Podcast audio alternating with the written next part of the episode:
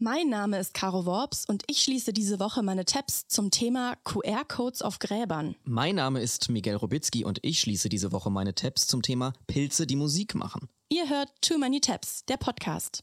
Too many tabs, too many tabs, too many tabs. Too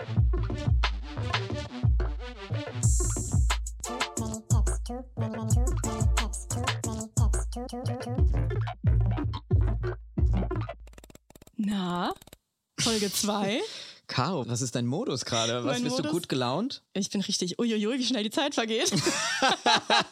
Schon Folge 2. Du, du gibst mir heute so die Vibes von so einer klassischen Morningshow-Moderatorin. Du bist so richtig, hallo, guten Morgen, na? Ich habe ja eine Zeit lang beim NDR, beim Radio gearbeitet. Wirklich? Ja. Das heißt, du kommst jetzt zurück quasi. Ich komme quasi zurück nach Hause.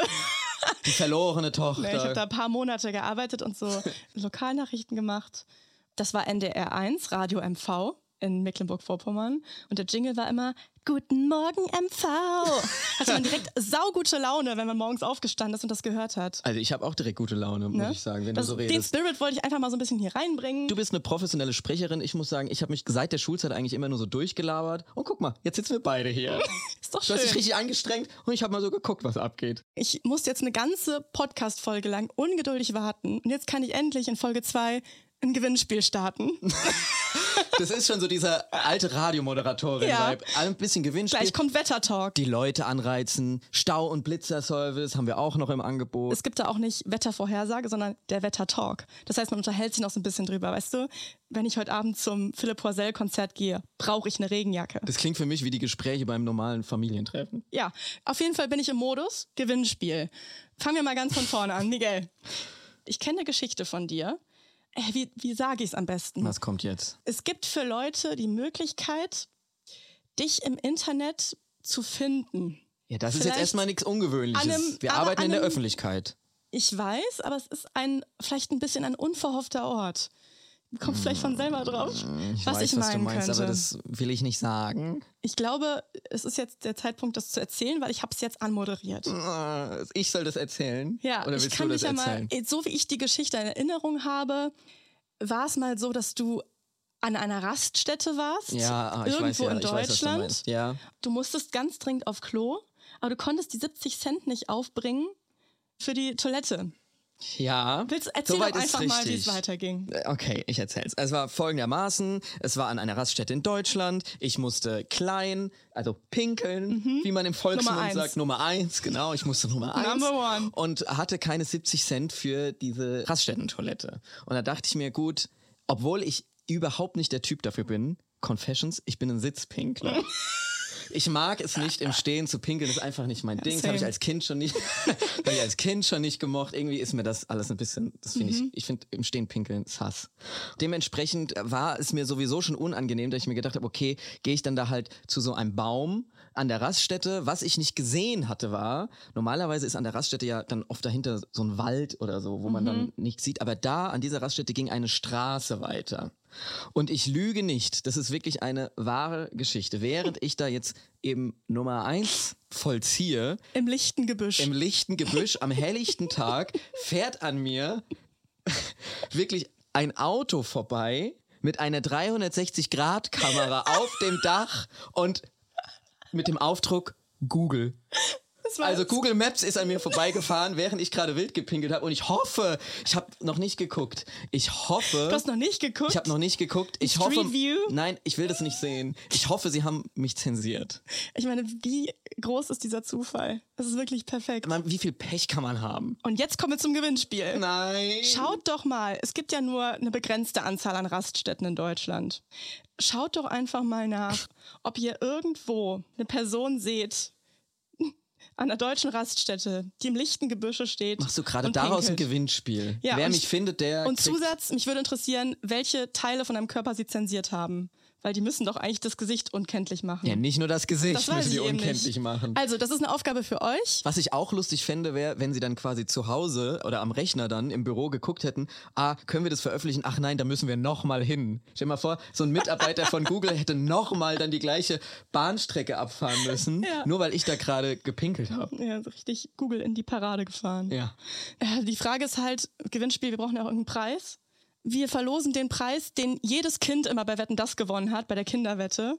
70 Cent für die Toilette an der Raststelle. Ein Tag im Legoland Deutschland.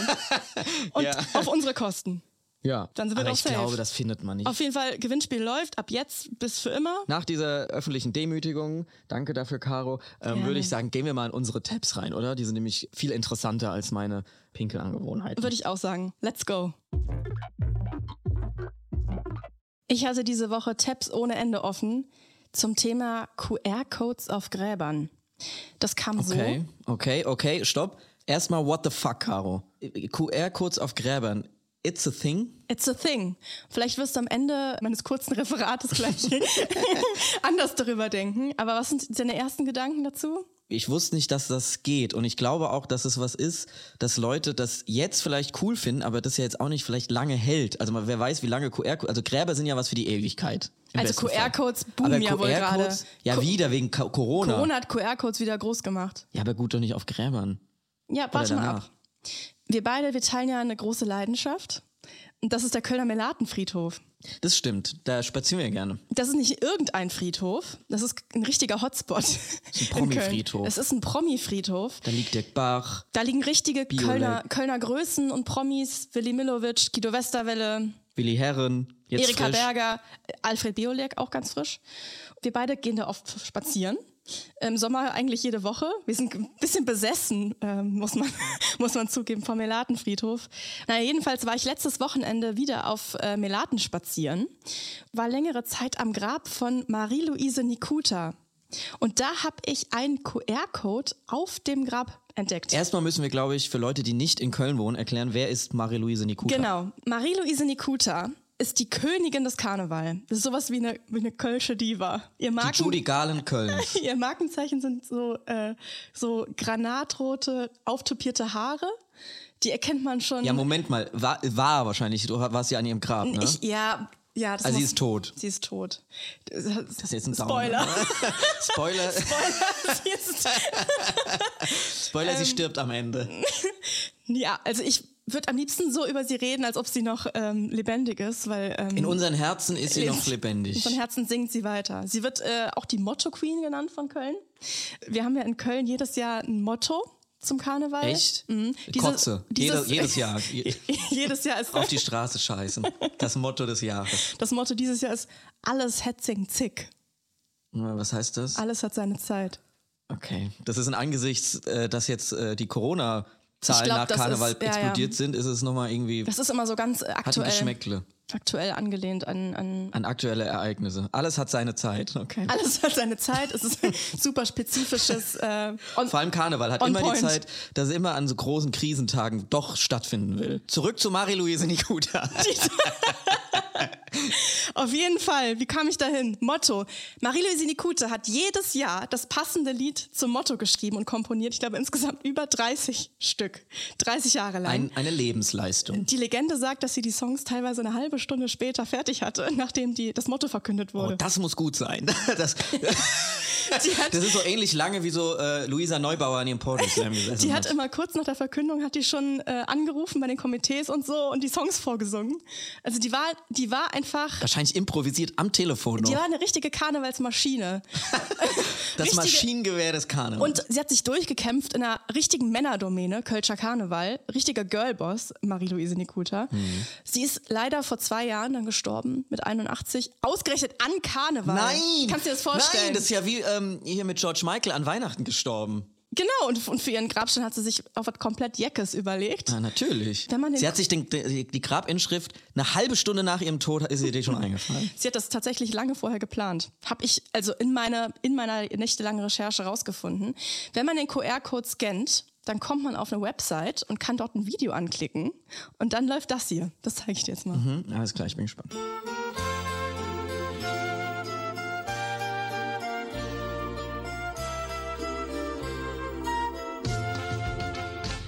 Lass mal leben und leben lassen. Lass mal dankbar sein für jede schöne Tag. Lass mal leben und leben lassen. Wenn noch nicht jeden Tag ein Zündchen Ja, gute Los Laune. Power. Weißt du, was das wa- Los Lass- Maleve und also lass Leve mich Lasse. raten, ich ja genau, also leben und leben lassen. Sehr gut. Super, kannst doch Kölsch quasi. Sag ich doch, ich bin Jack mittlerweile, sag ich doch. Dazu läuft so eine richtig liebe Dia-Show. Aber Moment mal, also, also du stehst vor dem Grab und kannst dann auf dem Grab laut diese Sachen, aber ist es nicht quasi, die, äh, das ist doch einfach, Störung der Totenruhe. es ist Störung der Totenruhe auf dem Friedhof von einer Toten. Die einen Gewollt. sagen so. Die, ja, gewollt. Sie hat auf jeden Fall ähm, das durchgesetzt vorher beim ähm, Melatenfriedhof und das finde ich auch wieder ein geiler Move von ihr. Das ist sie, wirklich sie hat sich das gewünscht. Das, da, ihr Grab enthält so ganz viele Gimmicks und das ist eben einer davon. Und die Dia-Show ganz toll mit Bildern von ihr aus dem Leben. Dann läuft dieser Song. Also du hast da irgendwie, ich merke, du hast da irgendwie negative Gefühle zu. Zu Karneval habe ich extrem negative Gefühle, aber ich finde es geil, sowas zu machen. Aber das ist auch so ein kölsche Melaten-Promi-Ding. Also ich weiß von Willi Herren, der jetzt letztes Jahr gestorben ist, da war es ganz groß in der Bildzeitung, ähm, dass er irgendwie auf seinem Grab äh, stehen hatte, ich bin eine kölsche Jung. Und da wurde auch das Lied gespielt und alles war irgendwie in den Farben vom ersten FC Köln und so. Also es ist hier, äh, also der Lokalpatriotismus, der ist hier auf jeden Fall äh, im Blut. So ist das hier in Köln. Da muss man irgendwie. Caro, willst du auch sowas auf deinem willst du auch dann da irgendwie äh, irgendwas Jeckes stehen haben? Jeck ist das einzige kölsche Wort, was ich kenne, deswegen sage ich das andauernd. Ich bin ehrlich gesagt, ich bin Et jetzt am wie et überlegen. Ich finde das irgendwie, ich, du stehst dann quasi, du hast die, die Musik um dich rum, du siehst die Person. Ich meine, das kann ja auch irgendwie seinen Reiz haben. Ja, du brauchst halt einen Song. Ich habe übrigens noch einen kleinen Funfact über Marie-Louise Nikuta, der, der ist ein Zeit, äh, ein Zeit-Rabbit Hole für sich. Ähm, sie hat ja jedes Jahr dieses Motto-Lied gesungen und irgendwann konnte sie das dann nicht mehr machen, leider auf der Bühne, weil sie dann krank geworden ist. Ähm, und dann sollte der Jugendchor St. Stephan ihr Erbe antreten. Hat verkackt bestimmt, oder? die ist ein ganz, ganz berühmter christlicher Jugendchor hier in Köln. Die singen auf allen großen Konzerten und wenn in Köln irgendeine Großveranstaltung ist, ähm, dann singt der christliche Jugendchor St. Stephan. Das ist aber nur ein Jahr gut gegangen, dass die ihr Motto-Lied gesungen haben, weil Marie-Louisa Nikuta das hier gesagt hat. Die haben meine Komposition so verhunzt, dass ich mein eigenes Lied nicht mehr wiedererkannt habe.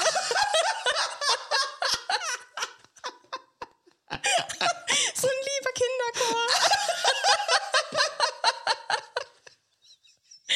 Und danach hat es dann drei Jahre lang der Shanty-Chor von einem schwulen Karnevalsverein gesungen. Weil sie war nämlich eine richtige Gay-Icon. Ich weiß nicht, ob du das wusstest, aber sie Wie hat... du? Sie hat... wie ich... Wie das, das teilen wir. Marie-Lise Nikuta hat ganz früh angefangen, in schwulen Clubs zu singen. War die auch gegen AIDS? Die hat einen eigenen Song geschrieben Das für ist wichtig als, als Gay-Icon. Man muss in erster Linie gegen sich AIDS gegen sein. AIDS aussprechen. Sie hat äh, einen eigenen Song für den CSD geschrieben sogar, auch ein Motto-Song. Und alle Karneval-Gays in Köln lieben Marie-Louise Nikuta. Es gibt Karneval-Gays? Es gibt Karneval-Gays, es gibt ganze schwule Karnevalsvereine. Miguel, Ach, es, es warten hier, hier warten Rabbit, Hole, Rabbit Holes auf dich und Tabs, die... Das schieben wir jetzt alles auf. Ich habe Wir mich kommen auch, nicht- ich kommen- fang an zu schwitzen Wir hier, kommen gar nicht. Ich komme vom Hölzchen aufs Stöckchen. Ich habe mich richtig reingefuchst in die QR-Code-Trauerszene und es ist anscheinend seit einigen Jahren ein richtiger Trend. Aber hat das Marie-Louise Nikuta äh, angestoßen oder ist es schon überhaupt äh, quasi eine Szene? Also es gibt, es gibt eine Szene, es gibt einen Trend, es kommt, aus, es kommt aus Japan, der Trend. QR-Codes wurden auch in Japan erfunden. Und ähm, genau, man, man scannt den Code, man kann dann eben so eine Website gestalten für den, für den verstorbenen Angehörigen, Fotos, Videos hochladen, Grabrede. Leute können ihr Beileid ins Gästebuch schreiben, wie so ein Toten-Facebook.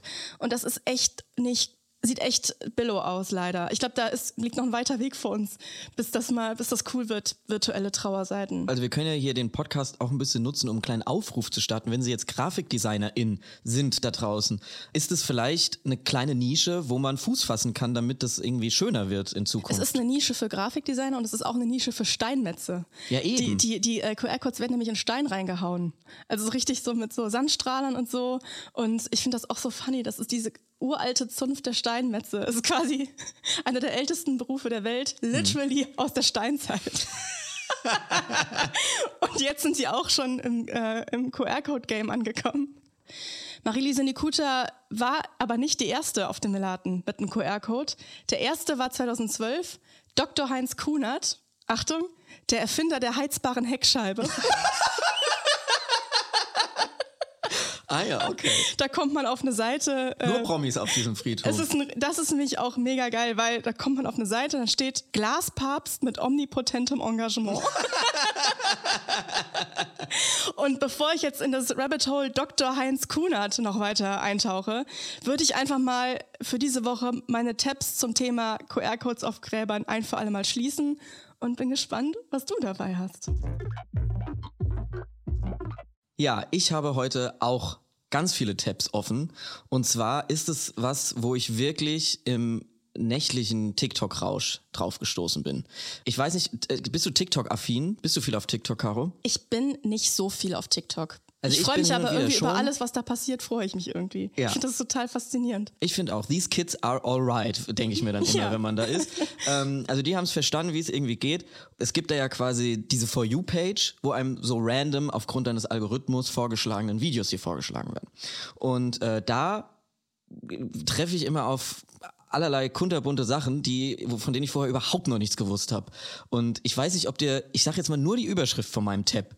Pilze, die Musik machen. Kannst du dir vorstellen, was das, was das sein könnte? Also, es geht nicht um die Killerpilze. Es geht nicht um die Killerpilze. Okay. Es geht Dann bin ich aufgeschmissen. also, es geht um einen TikTok slash YouTuber mit der heißt bürgerlich Noah Carlos aka Maiko Laiko heißt er. Das ist sein das ist sein Künstlername und er steckt quasi Synthesizer an Pilze ran und dadurch, dass die Pilze so elektronische Schwingungen abgeben, Warte mal, aber wenn die wachsen? Nee, Oder wenn die in der wenn, Sekunde. Wenn also er steckt die dran, hat die an einen Synthesizer angeschlossen mit so Technik, Kabel und alles. Und dann geben die, äh, machen die quasi Geräusche. Also du kannst dann hören, wie Pilze sich anhören. Obwohl Okay. man die mit dem menschlichen Ohr gar nicht hören aber kann. hören die Pilze sich füreinander so an? Nee, ich Haben, glaube, haben Pilze Ohren? ja, Pilze haben, glaube ich, keine Ohren. Das ist eher, glaube ich, so ein Organismus-Ding. Für wen machen die die Musik? Also an sich machen die gar keine Musik. Die machen erstmal nur Töne. Willst du mal hören, wie das klingt? Also Sehr, Maiko sehr gerne. hat es, äh, hat da jetzt mal so sein, sein Kabel angeschlossen und nur damit wir mal so eine Vorstellung davon haben, wie sich das ungefähr anhört, das klingt, klingt so.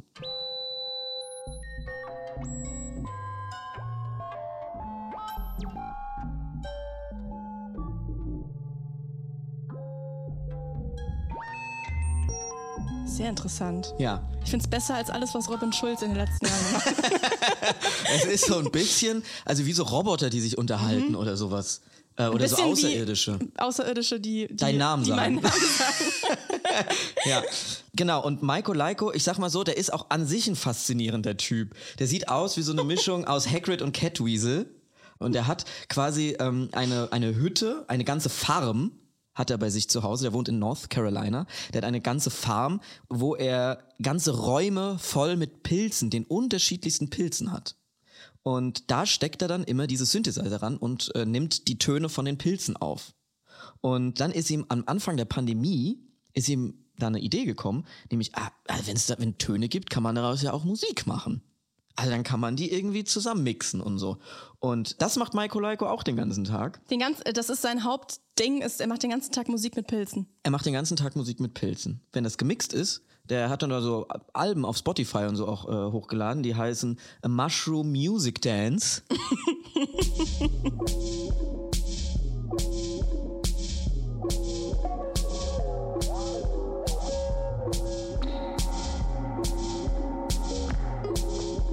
Also so ein bisschen so ein Techno-Vibe, Ich aber Robin mit Schulz gar nicht so weit weg. Du warst eben. nicht so weit weg eben.